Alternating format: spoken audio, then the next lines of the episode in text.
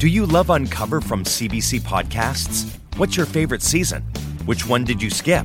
What do you want to hear more of? Help us make Uncover even better by taking our listener survey now. Visit cbc.ca slash uncover survey to make sure your voice is heard.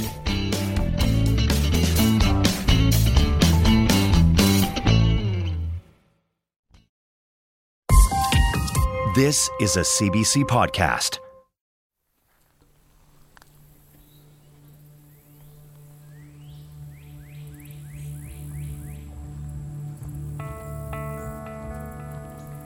It's July 2017, and I'm standing on a muddy embankment next to an old part of the Mississippi River that formed some time over the past few millennia. What kind of swallows are those? I think they might be bank swallows. Really? I'm here with my 17 year old son, Owen, who's been to Mississippi with me many times over the years, but never to this spot. We've just come from picking wildflowers up on the levee the engineered anaconda hump of earth that protects the land along the river from flooding. That's a nice one. Where'd you get that one? Dead end river bends like this are called oxbows, and they form over time as rivers meander, their overwhelming force of flow and volume causing new paths and cutting off older ones. The Mississippi River reaches as far north as the border with Canada, snaking from Minnesota all the way down to the Gulf of Mexico. Today, here, a place now called Parker's Landing, it's sunny with cicadas and the water's green and swampy and impenetrable. There are some open boats with ancient outboards floating at makeshift docks or repurposed logs and there's a kind of private fishing community of muggy shacks on stilts nearby. So, do you want to put those flowers down? Okay. All right, well, why don't we just put it gets really muddy really fast. You're not going to be able to walk too far. Um, so, we can put them right over here by the water's edge.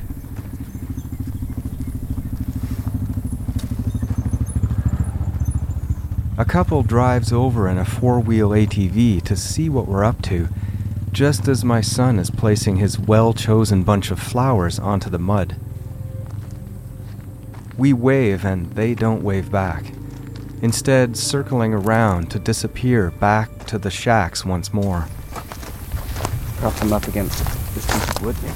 Yeah, and I would take them out of the container you've got them in. My son has positioned the two beautiful orange trumpet flowers on top of his memorial bundle, the reason he wanted to come. The first time I came here to this particular part of the river, the day was almost gone, the still, murky water in shadows. Dread filled the air with no sense of beauty.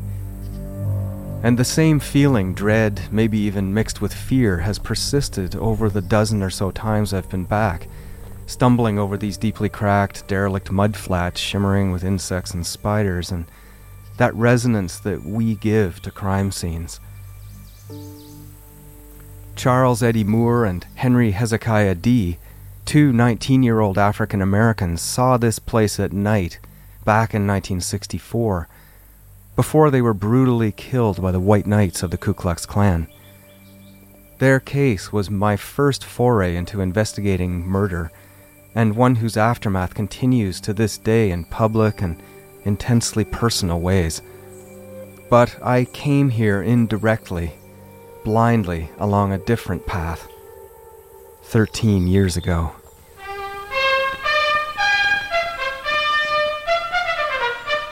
Most hours have 60 minutes.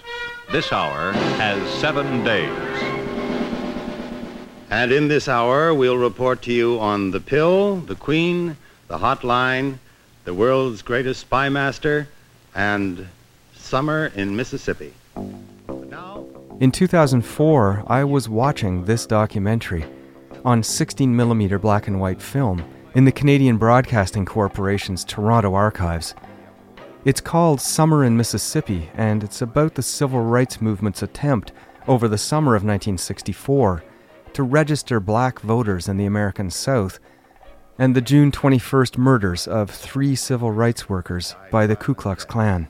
Three months before, the Mississippi Summer Project began. It had one simple objective educating the Negroes of Mississippi to vote. In these three months, there have been four people shot, 52 beaten, 250 arrested, 13 churches destroyed, 40 bombings, and three civil rights workers slain. The case of the three would become known as MIBURN by its FBI name, or Mississippi Burning by everyone else. The victims' names, James Chaney, Michael Schwerner, and Andrew Goodman, are widely known in the United States. Books, movies, and high school curricula have memorialized their deaths into the star spangled fabric of American history. This is the Southern white man's fear equality for Negroes.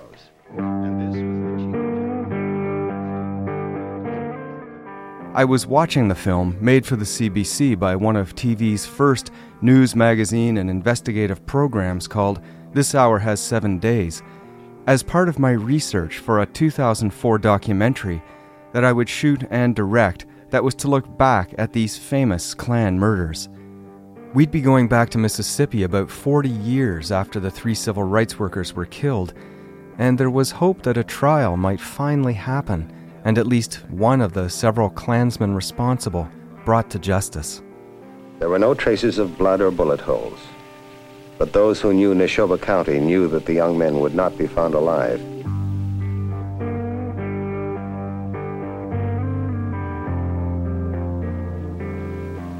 This was the only clue. A charred station wagon in a blackberry thicket at the edge of a swamp.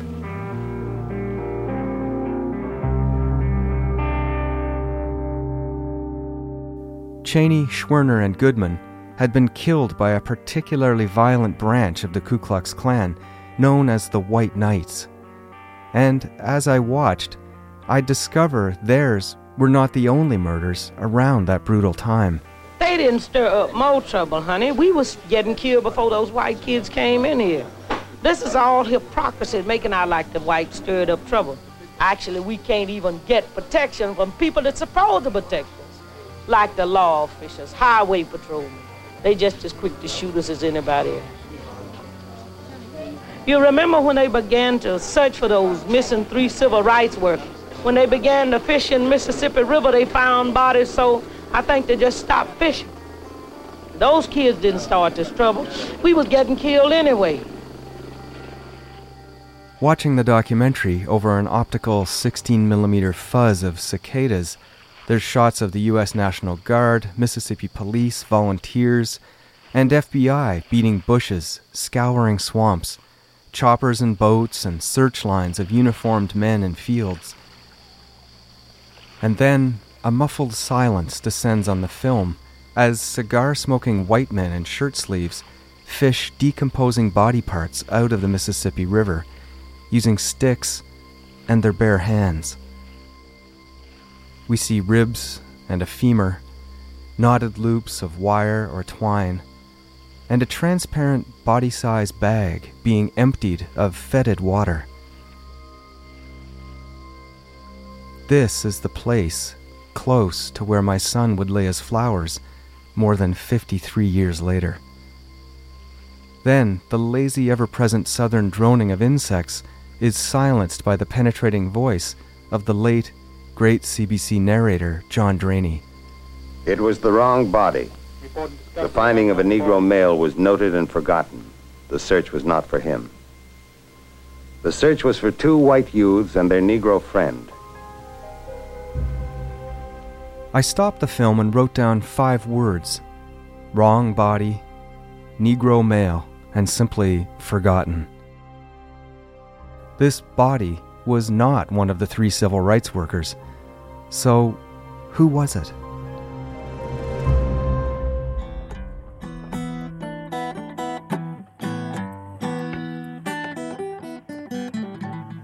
You are listening to Someone Knows Something from CBC Original Podcasts. In Season 3, David Ridgen revisits his 2007 documentary, Mississippi Cold Case. This is Episode 1 The Wrong Body. Now you talk about terror. After you talk about terror, people have been terrorized. all my days, all my days.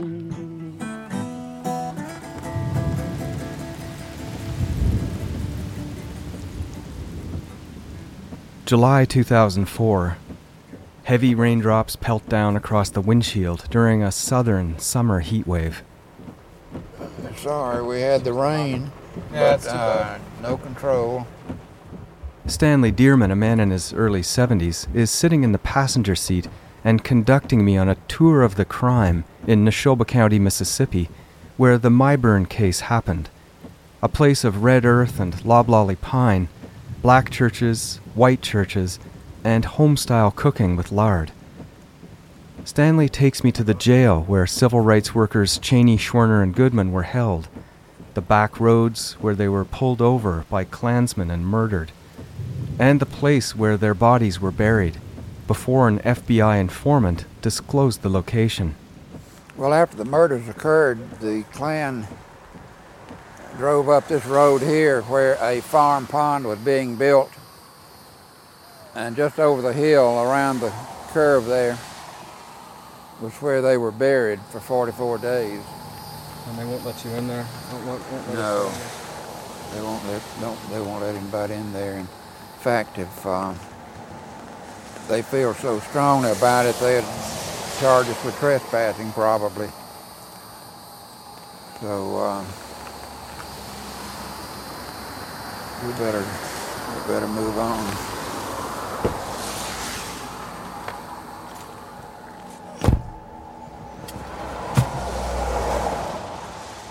I don't really believe that there's been a single day that I haven't thought some way about this case. It works on you. For, for some reason, it, it's taken on a life of its own. It was just about the most horrendous case. I, I, I always call it the high water mark of resistance to change that occurred. There were a lot of atrocities all over the South in the 60s. In the 1960s, Dearman was a reporter who covered the killings of the three civil rights workers, and when he later took over as editor and publisher of the Neshoba Democrat, he began to question in editorials why justice had never been done. Well, the only way to deal with this this case is to face it. Dearman passed away at age 84 in the winter of 2017, and I think of how it must have been for him and all the others, white or black, whose opinions and actions strove against the prevailing terrors of the 1960s. Dearman's work as a journalist helped form the backdrop to the eventual modern trial of Edgar Ray Killen. Okay, if you want to see where Mr. Killen lived. Okay, so we're gonna go to Mr. Killen's uh, spot there. The Reverend Mr. Killen. The ringleader of the murders, Edgar Ray Killen, or the Preacher as he was known, escaped conviction back in the 1960s thanks to a hung jury based on a single holdout. One juror who reportedly couldn't bring herself to find a preacher guilty of murder. Maybe you can just tell us what we're doing here. Tell us that we're where we are here. Well, we're coming up on the home of Edgar Ray Killen, well known in this case.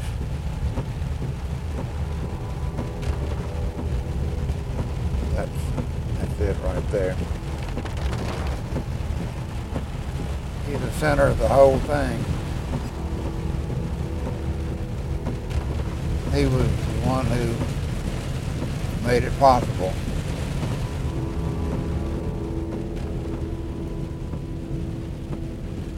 Here we go, right here, where the murders occurred. And Mr. Killen has to come by here every day when he goes to town to see right where the murders occurred. So he, he passes by all the time. We're almost done for the day, but before finishing with Mr. Dearman, I had just one more question for him. A question I've taken to asking everyone I talk to in Neshoba County. I brought along a copy of the CBC documentary from 1964, the one with the short clip about the wrong body. I wanted to know if Dearman had ever heard of other victims apart from the three civil rights workers that had been found. But we'll see this shot. We'll have to f- go through it quick and find it. Let's watch the sequence here. It was the wrong body. The finding of a Negro male was noted and forgotten. The search was not for him. The search was for two white youths and their Negro friend. So what do you make of that? Then? Well, it that's not it. That's not in this county. I mean, that didn't happen in this county. And uh, somebody there said something about when they were looking in the Mississippi River. That's probably where it, where it occurred. I remember they did find a body or or more than one body around the Mississippi River, but that's oh six or eight counties away, 140, 150 miles. Where that actually occur- occurred there is would be closer to 180 miles from here. Mississippi had claimed them in silence, smothered their smiles in her forests. Dearman was right. More than one body had been discovered in that same section of the Mississippi River that summer. And eventually, after reading books like Don Whitehead's Attack on Terror and some of Mississippi journalist Jerry Mitchell's work, I learned that the wrong body I saw in the 1964 CBC film had a name Henry Hezekiah Dee, a 19 year old African American from Roxie, Mississippi, and that another 19 year old, Charles Eddie Moore, a friend of Dee's, was found by local fisherman James Bowles in the same section of river the day before, on July 12, 1964. About 12:30, a man came in and said he, he and his wife had been fishing and passed this log, what uh, was partially sticking out of the water, and noticed this body lodged on it. Police Chief James Rogan of Tallulah, Louisiana, was interviewed by the press the day Charles Moore's partial remains were discovered. We found this uh, body, partially body, upon this log which is sticking out of the water. And what did you do then? We uh, brought it in and carried it to the funeral home and examined the, remains of it. Found in the pocket had it several articles in the pocket. Well, what were these articles, Chief? One of them was a Bulova gold watch, stretchable band, two keys, one penny. What was the condition of the remains and how was it dressed, the clothing, so forth? It had on a pair of, looked like blue jeans, tennis shoes, belt with a buckle M on it. A belt buckle M? Right. Was there anything unusual about uh, the remains there that you noticed? Oh, it was badly decomposed. They had a string tied around, wound around the ankles several times and tied in a knot with the feet together. Well, did you talk to uh, anybody in Mississippi on this? I talked to uh, Gwin Cole, special investigator, and the chief investigator, Mississippi Highway Patrol. The torso of Henry Hezekiah Dee was found the following day further downriver, but some of the rest of Charles Moore and Henry Dee would not be found by Navy divers for another three months. When Henry Dee and Charles Moore disappeared on May 2, 1964, no National Guard was called in. No extra detachments of FBI agents were sent. The tragic fact wasn't noted in any newspaper. Their disappearance and deaths would not immediately be inscribed into the American historical lexicon. But when Moore and Dee's remains were found two months later, in July, during the frantic search for the three civil rights workers, it became impossible not to notice, at least for a short time. Just a few days ago, they fished two bodies out of the river, which they thought might have been the civil rights workers. Here's Charles Evers. He's the brother of the late NAACP leader Medgar Evers, who was assassinated in his driveway by white supremacist Byron de la Beckwith in late spring 1963. And as soon as they found out that they were not the civil rights workers, it seemed as though that America felt that, oh, just another two Negroes were killed, so what? I've said this, and I've said it many times. as much as I regret what has happened over in Philadelphia, but had it not been for the two white boys involved, I'm sure it would have been just three more Negroes beaten, killed, or missing. The federal government was also made immediately aware of the discovery of Dee and Moore's bodies. A search through the Texas based archive of President Lyndon B. Johnson turned up a discussion between Johnson and his Attorney General, Robert F. Kennedy. Here, Kennedy speaks first. Oh, uh, hi, Mr. President. How you doing? Fine, thanks. How Have are a you? good weekend? Yes, it was very nice, thanks. Uh, uh, the Mississippi thing, did you see where they got part of a body down yeah, there? You- evidently it's not. Uh, I just seen the papers and then I had some contact with it, but evidently it's not any of the three. Oh, it's not. Well, I, I got the impression in the morning paper that it probably was. Yeah. Uh, but uh, they, uh, I had heard uh, they've at least eliminated two, and they think they've eliminated the third. Hmm. So I think that uh, I think uh, we should uh, keep those families advised because I think it's awful tough on them. They keep reading about this stuff in the paper, and uh, the President Johnson also discussed the discovery of Moore and Dee with FBI Director J. Edgar Hoover. Johnson speaks first. Somebody told me television interrupted and said that they'd found another body. We have just found it. And it's tentatively identified as one of the three. No, that- that is not correct. Uh, the first body, which has been, which we found uh, uh, yesterday, uh, has been tentatively identified as a boy attending the Alcorn College. That's a, that's a small Negro college down in Mississippi. Uh, in contact with the college this morning, we learned that this boy, whose body we found yesterday, and which has tentatively been identified as Charles Edward Moore.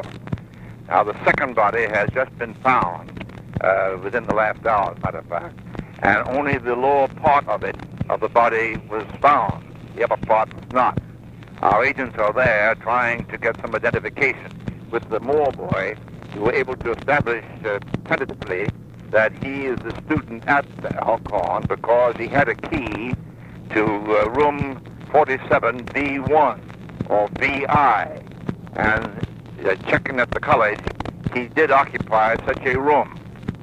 So that, uh, that it has no connection with the three missing people that we are primarily looking for, but it looks as if we've got another case.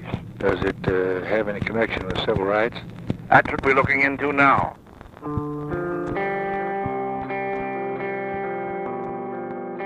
The FBI would eventually determine that Dee and Moore had been killed by the White Knights, the same Klan group that murdered Chaney, Schwerner, and Goodman, except two months earlier and in a far more brutal fashion. In fact, it could be said that the killing of Dee and Moore represented the first bloody salvo the Klan fired that spring of 1964, foreshadowing the coming war on the civil rights workers of so called Freedom Summer just weeks later.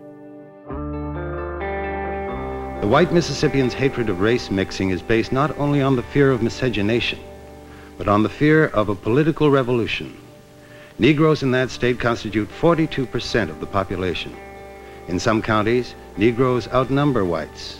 Four out of every 10 Mississippians are Negro, yet only one in 80 is able to vote. If the Negroes were to obtain equal voting rights, they could control Mississippi. This is the Southern white man's fear, equality for Negroes.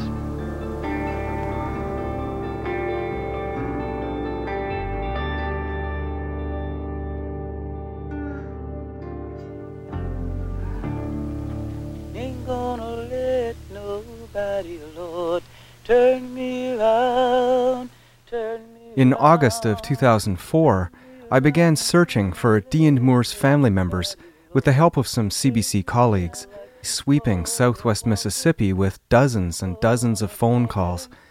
But nobody seemed to know Henry Dee or his family, and the one cousin we eventually turned up, who knew Charles Moore and knew that he had a still living brother named Thomas, did not know Thomas's number or current whereabouts. Mississippi, Lord, turn me around. Well, I keep on walking. I don't know. I just think myself, I'm just a journalist. I'm just a reporter, but I'm, I'm pursuing the story. I, mean, to me, it's a good story. We had interviewed journalist Jerry Mitchell in July 2004 for our CBC documentary about the Mississippi burning case. Jerry is based in Jackson, Mississippi, and writes for the Clarion Ledger newspaper.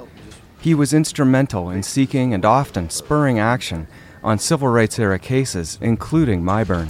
I view all these things, even though they're all kind of different cases, I kind of view them all as one story. And what story is that? Well, just basically the story of, of injustice, a story of, of hate. Uh, these people who basically killed people just because of the color of their skin, uh, just because they wanted black Americans to be able to vote, uh, things like that. And, and it's just amazing. I discovered that Jerry had also written about Dee and Moore in 1999 and 2000. So in August 2004, I contacted him again, and Mitchell gave me what he said was Thomas Moore's phone number. It had a Colorado area code. Many calls to that number later with no answer, I thought the number might be wrong.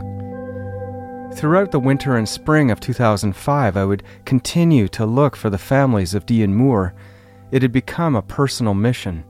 Then, almost 11 months after learning some of the details of Charles Moore's murder, I finally located Thomas, his brother, retired and living quietly in Colorado Springs, about a 100 kilometers south of Denver.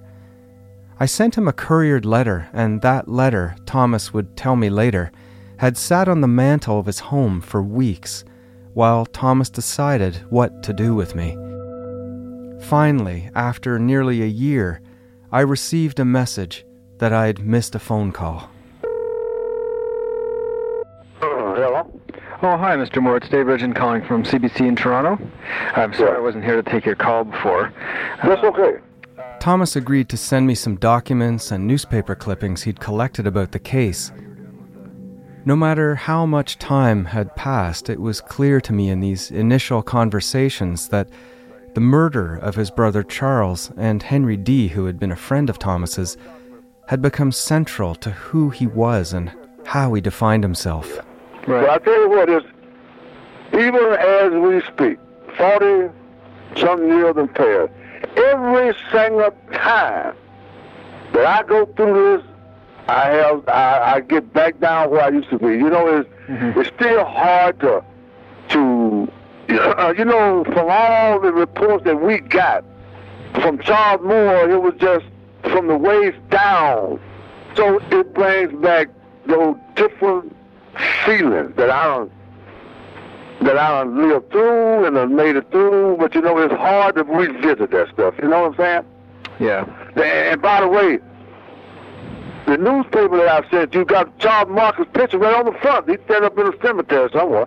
Really? Charles Marcus Edwards was a member of the White Knights of the Ku Klux Klan and one of the men who was implicated for his involvement in the brutal murder of Dee and Moore. The White Knights were known to be the most violent Klan group in the United States at the time and had formed in January 1964 as a large splinter group of Mississippi Klansmen from what was then known as the original Knights of the Ku Klux Klan. I asked Thomas how old Charles Edwards would be now. And, and he's about seven there. He should be about 74 right now. Okay, so 74. He's still he's still got a few years left then. He got 20 years he can spend in jail. That's what I say. Thomas had sent me a nine page FBI document that he had received from Jerry Mitchell several years earlier that laid out what the FBI investigation had determined happened to Dee and Moore that day. The report was detailed and damning. But if even part of it was true, why all these years later had there never been any convictions in the case?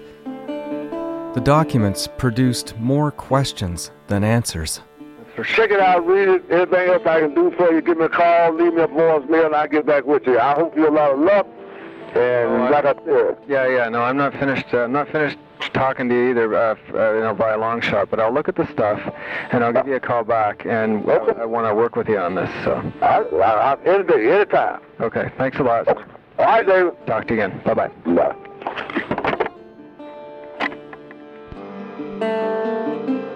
I was originally asked to cover the trial of Edgar Ray Killen, the preacher who helped organize the MIBURN murders as a follow up to the film we'd shot in Mississippi the summer before, in July 2004. Killings of three civil rights workers a Ku Klux Klan leader at the time. Killen was accused of ordering that the three be murdered. But the story of Thomas Moore and the Dee Moore case had a deeper pull. And once Thomas agreed in principle to move forward, I set about pitching the story to anyone who would listen at CBC. Finally, I was given the go ahead for a short piece of 10 minutes duration that would paint a picture of a victim's family member finally being able to look back at the case after 40 years. Not a fan of flying since I experienced two near crash landings in the Canadian Arctic, I loaded up a rental van and drove to Colorado at the end of June 2005. Hey, David. Thomas lives in a split level home with double garage in the suburbs of Colorado Springs. The nearby Fort Carson was the last place he was stationed before his retirement from the military a scene of clean, cool air with blue sky and Cheyenne Mountain towering in the distance. It's a little bit different than Mississippi, I guess. Oh, absolutely. Absolutely. That, Mississippi, you don't see nothing but bush this time of year. Yeah. I do feel safe here from everything, you know, what I mean. Absolutely. And I didn't, I would not feel safe in Mississippi. Thomas spent 30 years in the military and retired as an E9 Command Sergeant Major, the highest rank that a non commissioned officer can achieve. He leads me into the house through his garage. Inside, it's like a well organized war memorial. I'll put those up down there. The walls neatly arranged with framed photos of Thomas in uniform, military citations, medals, promotions, and more. He gives me the full tour. This is the Viet Cong flag that when we uh, won the battles we had, we, we collected stuff off of the enemy after they was killed. Thomas is about as all American as you might imagine the phrase implies. A former football quarterback, Vietnam War vet, actually born on the 4th of July, 1943, in Meadville, Mississippi. Uh, this is the, the Bronze Star Medal. The garage tour continues. It was awarded to me in Vietnam for the operation from uh, December 1965 to December 1966. I was a recon platoon uh, squad leader, so we was constantly in contact or looking for the enemy uh, during that time. So I stayed out in the field as long as 90 days uh, at one time without coming in. So this was kind of given to me because I was successful in what I did as far as uh, leading ambush patrols, capturing or killing the enemy. As I got talking to Thomas, it became clear that his involvement in the Vietnam War was a kind of source of pride for him. But it was also a source of consternation couched in the recognition that while serving his country, it did not always serve him. I did what I was asked to do. I got drafted in the Army, and I went where they told me to go, and I did what they told me to do. And I thought I was being a good America, you know. After all, we were fighting for what we believe in freedom, justice for everybody. That's what we were trying to do. And yet, my brother was murdered in Mississippi, and, and it was total denial, and nobody wanted to step forward and, and do anything. And, you know, that, that, that, that bothers me.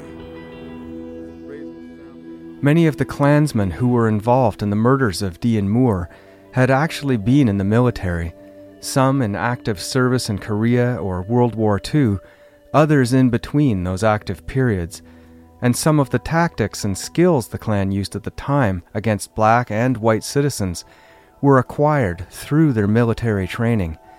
Methods of organizing and hierarchy, communication and secrecy and more simply, bomb making and unequivocal violence. But these Klansmen had finished their military service by the 60s, and Thomas was just starting his. They was around here bragging about the American dream and, and raising a family and all that. Well, you know, I, my, I was separated from my family, mom, and uh, they walk around free. living on the freedom that I'm fighting for. The American dream is, is what we fought for. It took me 30 years to get the American dream, a home and all that kind of stuff. Of course, Charles Moore got killed, and they denied him of that right.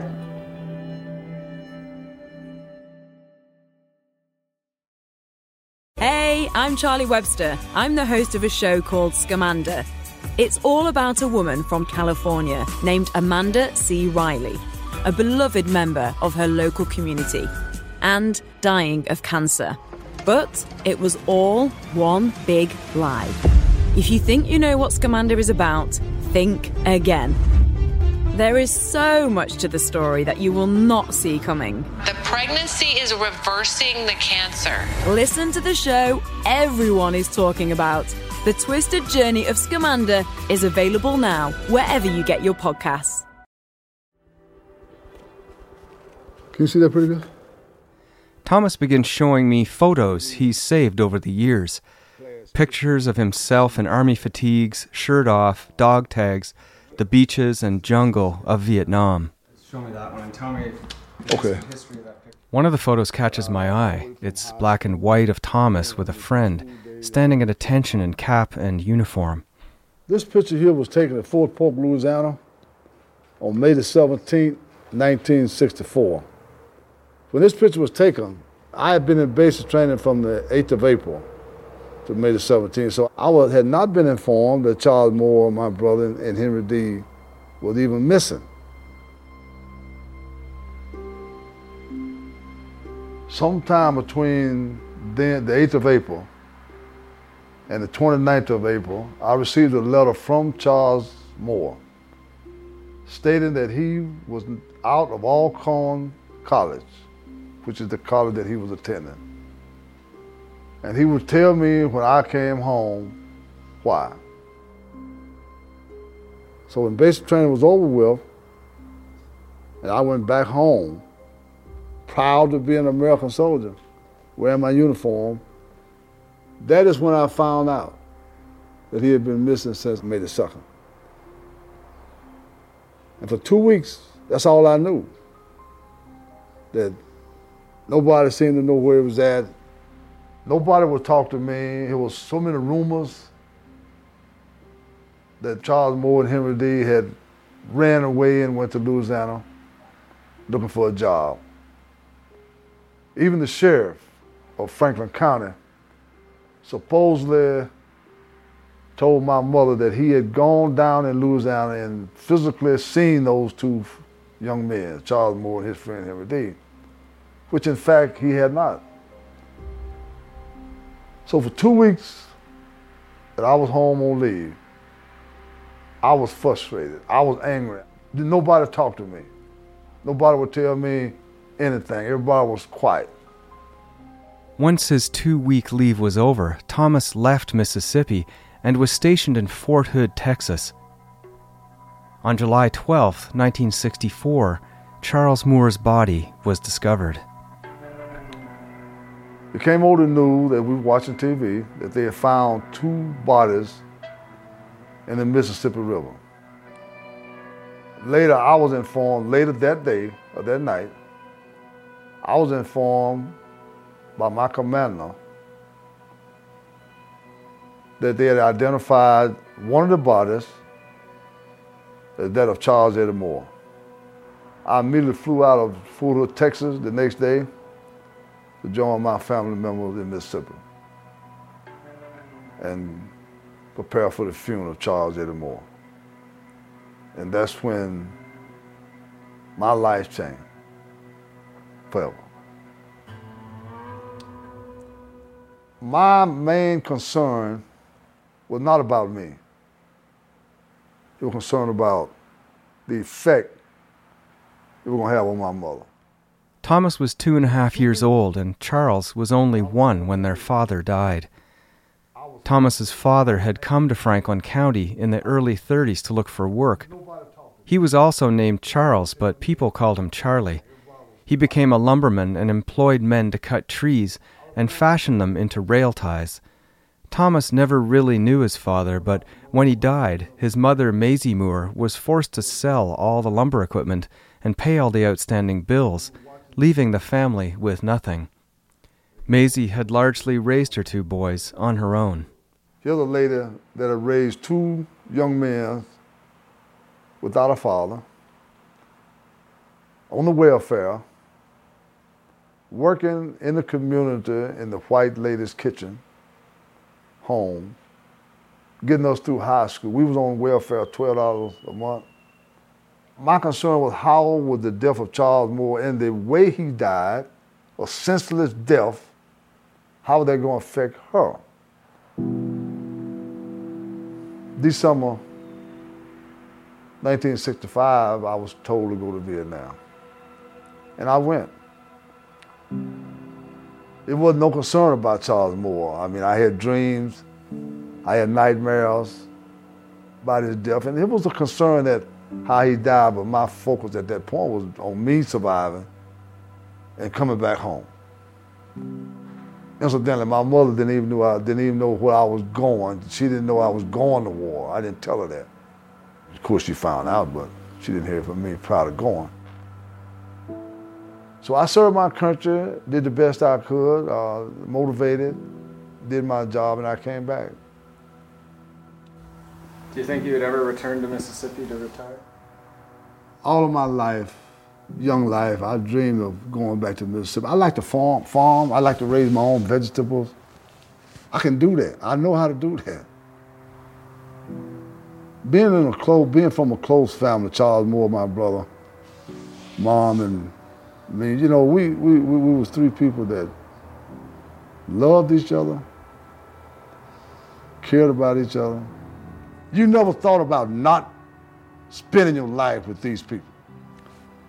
What Mama did was in vain to try to raise two well thought of young men. That was in vain. So I couldn't I couldn't grasp couldn't even think about going back.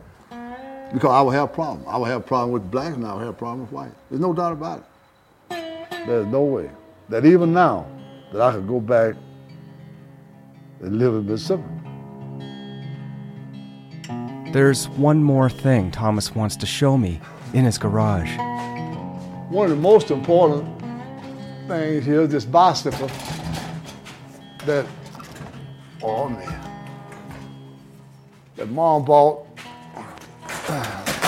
From a hook on the ceiling, Thomas pulls down a heavy, steel framed, faded red bicycle from the 1950s. Mom bought this bicycle, 1958. First bicycle we ever had. We used to ride it all the time. We go to Meaver, bring back groceries and stuff. So this, this was his bike.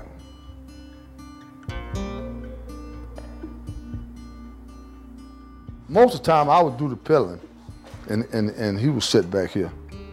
A couple of times he would ride on the handlebar. One time we were riding and going down to the house, I, I was losing control and I told him, you better jump.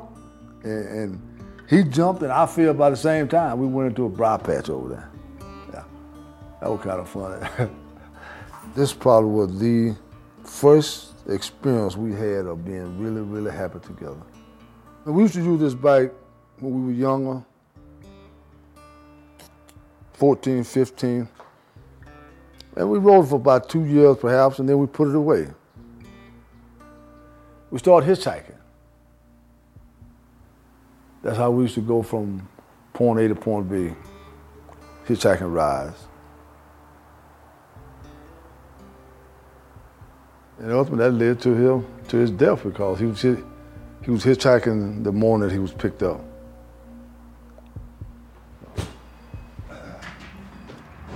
Inside the house, Thomas goes upstairs and comes down with a cracked leather briefcase that cannot close, so full of papers they're spilling out the sides.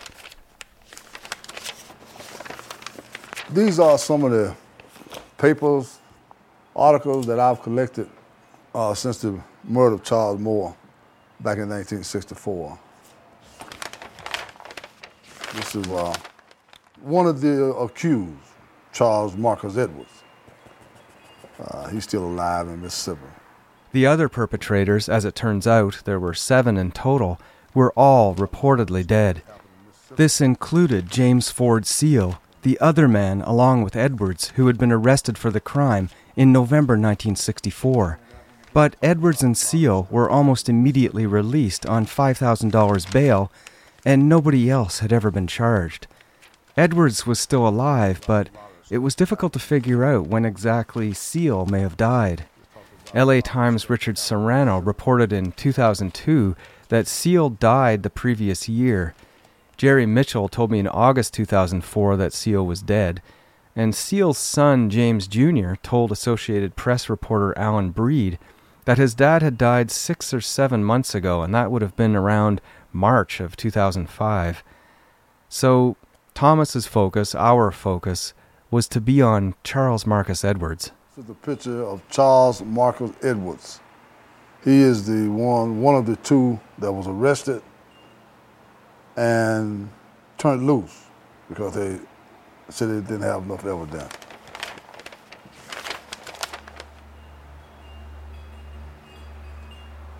This is the the last and only picture that I have left of Charles Eddie Moore, my brother. This picture here was taken in 1963. And that is one of the only picture that I know of that we took together.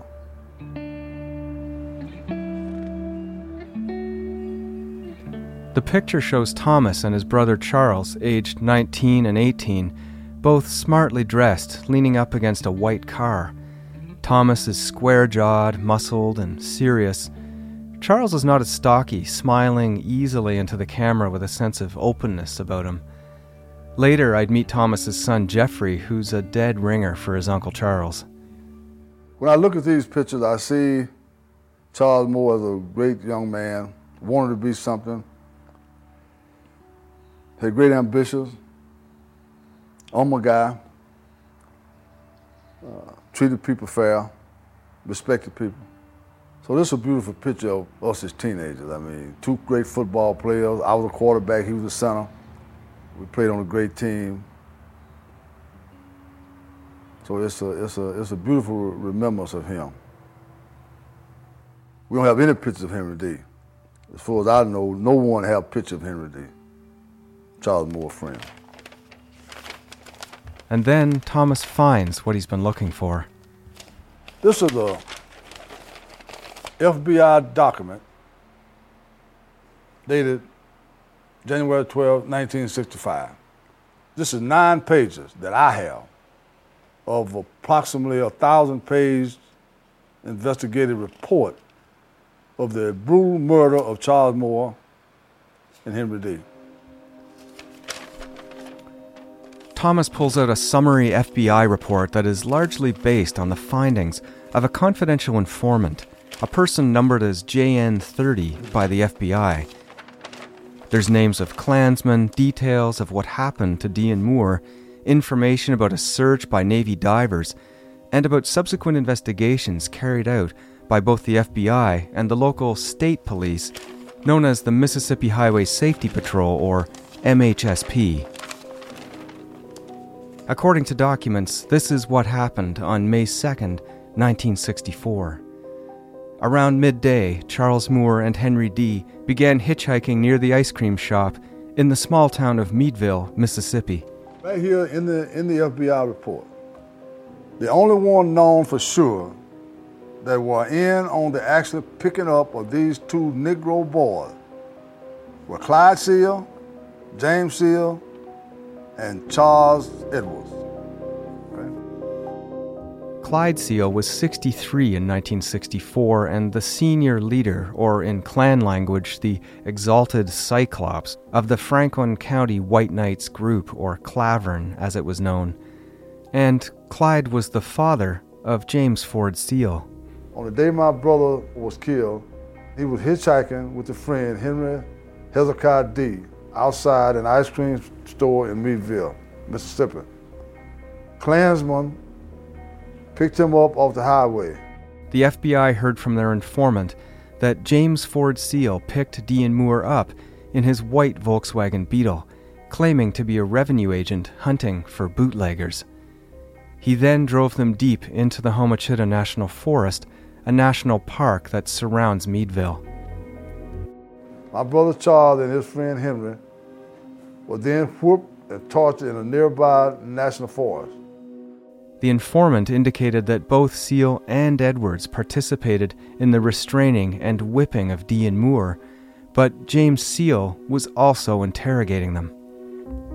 There had been a rumor circulating amongst Klansmen that a black movement was underway to smuggle guns into the area to stage a so called Muslim uprising. Dee and Moore had nothing to do with such movements, but eventually, in an attempt to end their torture, the name of a reverend from Roxie, Mississippi was cried out. The Reverend Clyde Briggs, one of them, said might be storing guns in the basement of his church. While Briggs was well known in the area to be a fiery speaker, no guns were ever found in the church, and using the Reverend's name didn't stop the torture. They were driven, blooded, and bound in a car trunk to the Mississippi River. They were chained to an old Jeep motor and dumped into the Mississippi River. Only Charles Moore lower half was ever found. Henry's body was headless. They identified my brother Charles Moore by the belt buckle I had given him for his birthday with the letter M written on it. My brother Charles Moore and his friend Henry Dee was killed because they were black.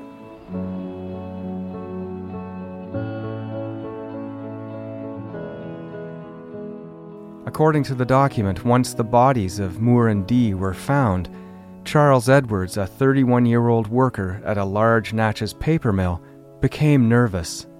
Clyde Seale, the Klavern leader, felt that Edwards was talking too much and threatened him by saying that he didn't think the Klan had enough money to raise his kids and support his wife.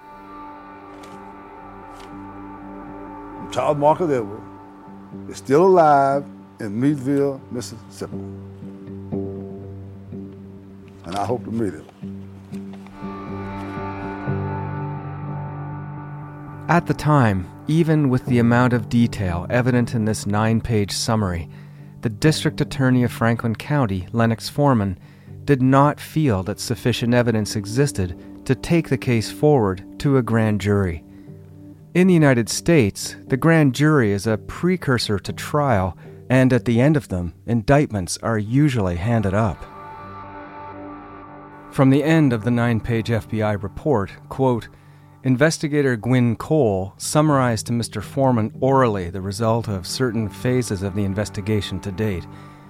He was also informed of the admissions made by subjects James Seale and Charles Edwards following their arrests on November 6, 1964. So, despite ample evidence, an FBI informant, and admissions made by Seale and Edwards to the Highway Patrol following their arrest, the state still wasn't interested in pressing charges. Something wasn't adding up. This investigator, Gwin Cole, who's quoted here, would be someone worth talking to, but first I'd have to find out if he was still alive.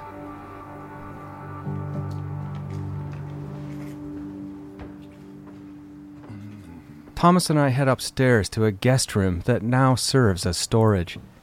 There's something else that he wants to show me.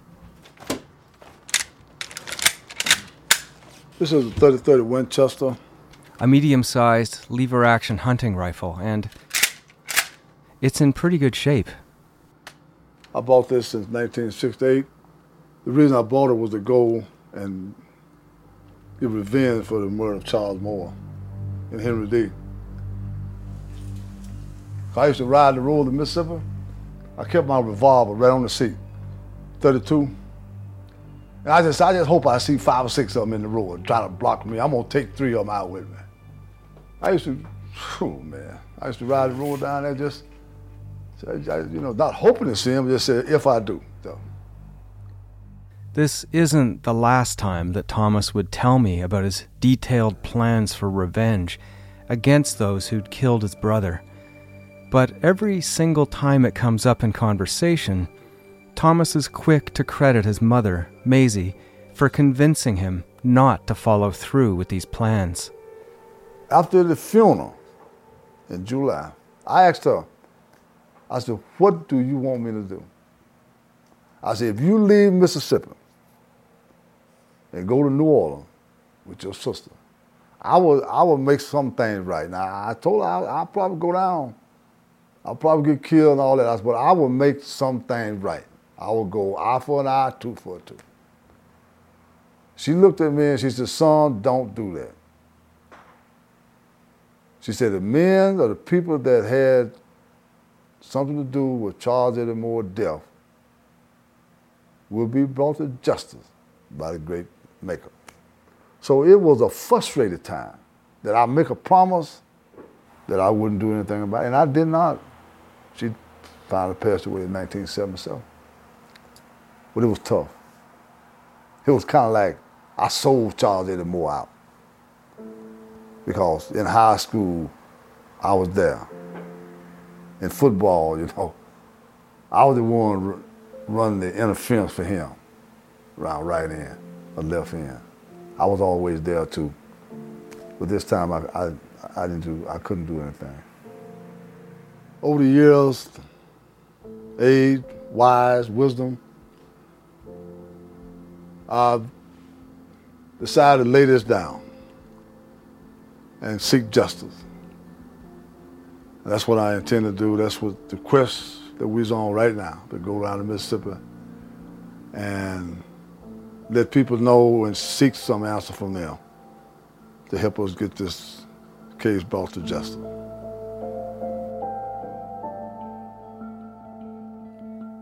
Ten minute documentary or not, we plan to go back down to Mississippi to track down and speak to everyone and anyone who might know something about the case. I think there is a small possibility that we could run into trouble. I don't think so. I don't think they can mobilize that quick. But there's always a chance that somebody can can inform them that we're on the way, you know what I'm saying? And they kind of be waiting for it because the Ku Klux Klan, they don't do nothing by themselves. They coward, they, they, they, they, they uneducated, you know. They ain't gonna do anything unless they got a crowd. In the year since I'd last visited Neshoba County in 2004 to look at the MIBURN case, much had happened. The state had moved forward with its case against preacher Edgar Ray Killen. The leader or grand wizard of the White Knights of the Ku Klux Klan, Sam Bowers, had once been heard to say that Killen was the main instigator behind the murders of the civil rights workers Chaney, Schwerner, and Goodman. On January 6, 2005, Killen was arrested and charged with three counts of murder. And on June 21, 2005, 41 years to the day after the murders were committed, a new set of jurors had reached a verdict. In count one, we, the jury, find the defendant, Edgar Ray Killen, as to count one, guilty of manslaughter. Thomas and I watched as afterwards family members of the victims spoke to the media. And just like four decades before, the wrong bodies still haunted the Mississippi burning case. As my mother stated she was on the stand, James Chaney's brother, Ben Chaney. The FBI called her and described the bodies of two other black males hmm. that they found. I was young men in the rivers and, and the lakes of Mississippi. And I think that the state of Mississippi should be held accountable to make sure they identify who these people were and bring some closure to their families. Right, right, right. Totally agree. The result of Killen's trial may bode well for our coming trip to Mississippi. But getting Killen's conviction had been a long, long stretch of nearly impassable road to get there. As it turned out, the prosecution was successful on three charges of manslaughter that is, a lesser charge than murder, and one without forethought or malice connected to it. But manslaughter stuck with Killen, and the conviction happened after 41 years. Killen was sentenced to 60 years in prison. I hope that I have the chance to meet Charles Marcus Edward. I just want to ask him a couple of questions. Why? What was, what, what was he at when the founding father created the Declaration of Independence? All men are created equal. It didn't say because of color. All men are created equal. That's what they said. I wonder did he learn that in school? Did, did, did his family teach him that or what? The thing that I did in my life, military, rose to the highest rank possible, and getting two college degrees. I don't consider that great at all. I don't consider nothing about my life is great because what Charles Moore showed me in his young life that he, he would have been better than me. There's no doubt that he would have been a PhD, retired some university, probably still principal some university, superintendent, Dr. Charles E. Moore. That would have been nice. Because he had that ambition, he had that desire. Oh, I just want to have a good time. no doubt about it. And these, I look at this guy, man. I look at this guy, Charles Marcus. Every day of my life, I look at his picture, I look at Charles Moore's picture, and I ask the same question, why? Why? And I want him to explain that. I, I hope he can gain enough strength to, to, to, to, to utter those answers to me and just have heart. There's nothing gonna happen. I'm not going. I'm not going to seek revenge on him. I want to see him in jail. That's what I want to see. Justice. I want to see him spend the rest of his life worrying about how it would have been had he not did that. I want his family members to, to go visit him. That's what I want. And I want Mississippi to do something about it.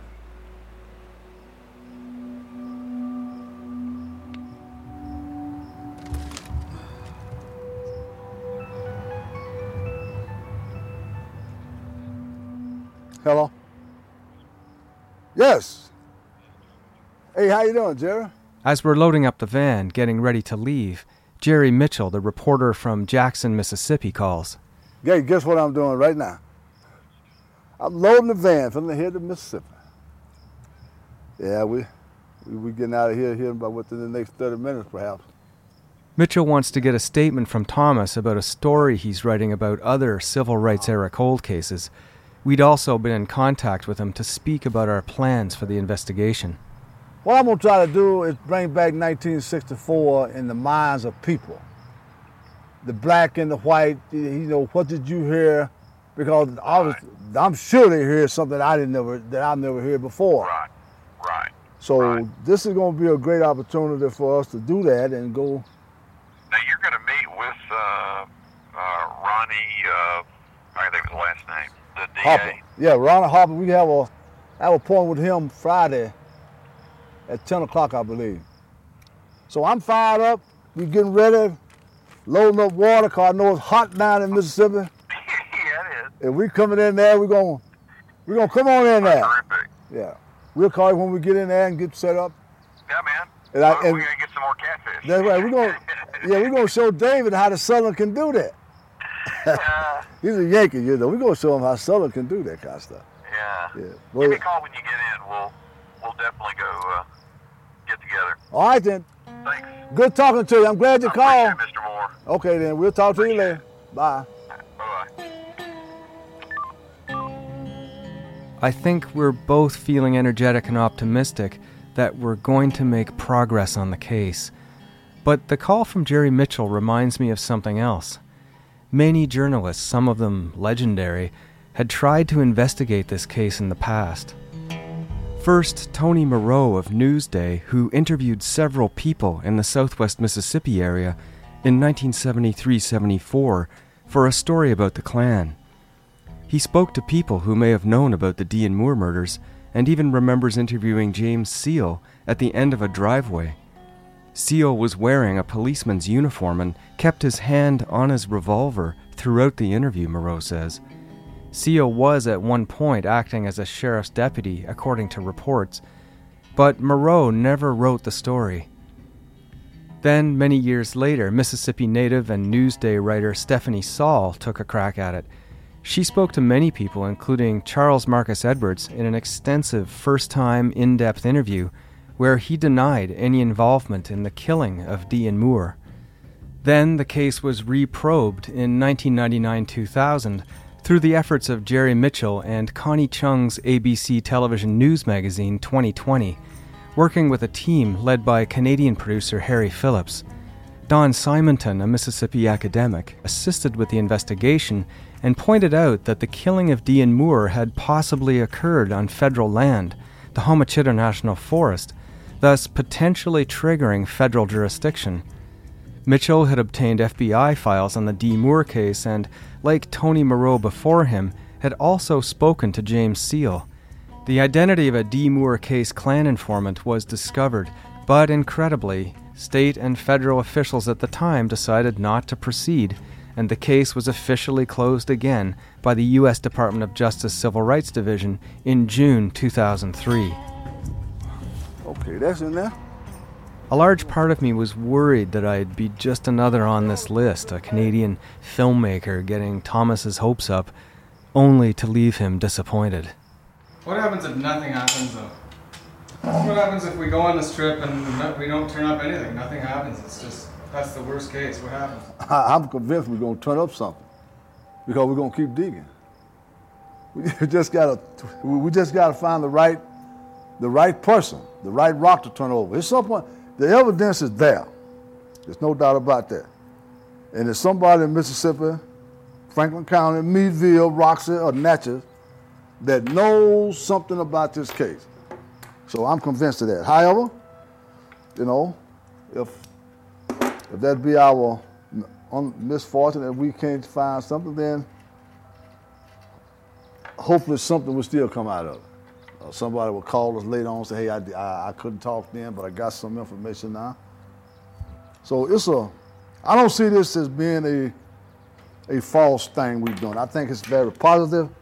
If this kind of work had been done 10 years ago, five years ago, three years ago, before James Seale died, he'd have been in jail. He, I'm convinced of that.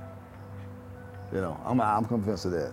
So it's taken us 40 years, but I like to look at it as 40 years of, of wisdom, knowledge, technology that we have now that we did not have back then. So it's all, as the man said, it's all good. It's all good. It's all good. I'll see you when you. Wish a lot of luck and Okay. success. That- That's what we, Thomas says goodbye to his wife Mei Lee, and we hit the road. we need success here. We, Y'all take care. What do you think if I'm going? oh, come on. You think it's a great idea, right? It's gonna be pretty tough if we can't even get your wife to talk to us about it. Yeah, we'll get somebody down there. Thanks for your uh, for your kindness. Okay, you, I don't guess you're gonna take the. Back to packing. You gonna take the. How are we gonna get that in there? I hope we got everything. huh? Yep. All my keys upstairs. Well, we are on the road to Mississippi. We're gonna go down through New Mexico, Oklahoma, Texas, Louisiana, and then Mississippi. It's gonna be an exciting trip. I'll be back here and looking at the Cheyenne Mountain in about two weeks. Feeling great that we accomplished something. And bringing the, the murders of Charles Eddie Moore, my brother, and Henry Dee to justice. I will feel good about that, I'm sure of that.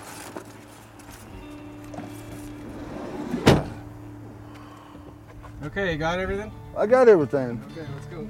I'm ready. We head off down Highway 25 toward New Mexico. It should take us less than 20 hours to get to our destination, Mississippi. A mission, a Klan murder, a long shot together.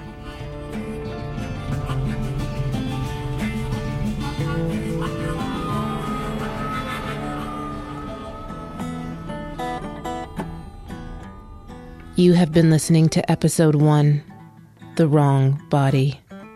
Visit cbc.ca slash SKS to watch the 1964 documentary Summer in Mississippi and other videos associated with the case. And subscribe to SKS on your favorite podcast app. Someone Knows Something is hosted, written, and produced by David Ridgen. The series is also produced by Chris Oke, Steph Kampf, Amal Delich, Eunice Kim, and executive producer Arif Nurani, and mixed by Cecil Fernandez. Our theme song is Terrorized by Willie King. Now you talk about terror. After you talk about terror, people have been terrorized all my days. All, all my days.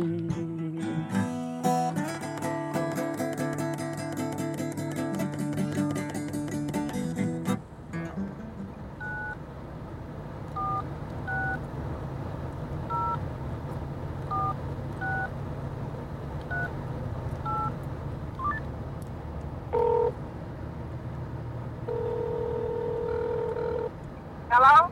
Hey, Yeah? yeah, look at here. Um, I got to ask you to do something for me. David received a call from the FBI in Washington, D.C. What now? I said, David received a call from this FBI agent in uh, Washington, Yeah. and he's telling David that that was never an FBI investigation. I got nine pages proof that the FBI did investigate, so I want you to go and get those copies and fax it to the FBI.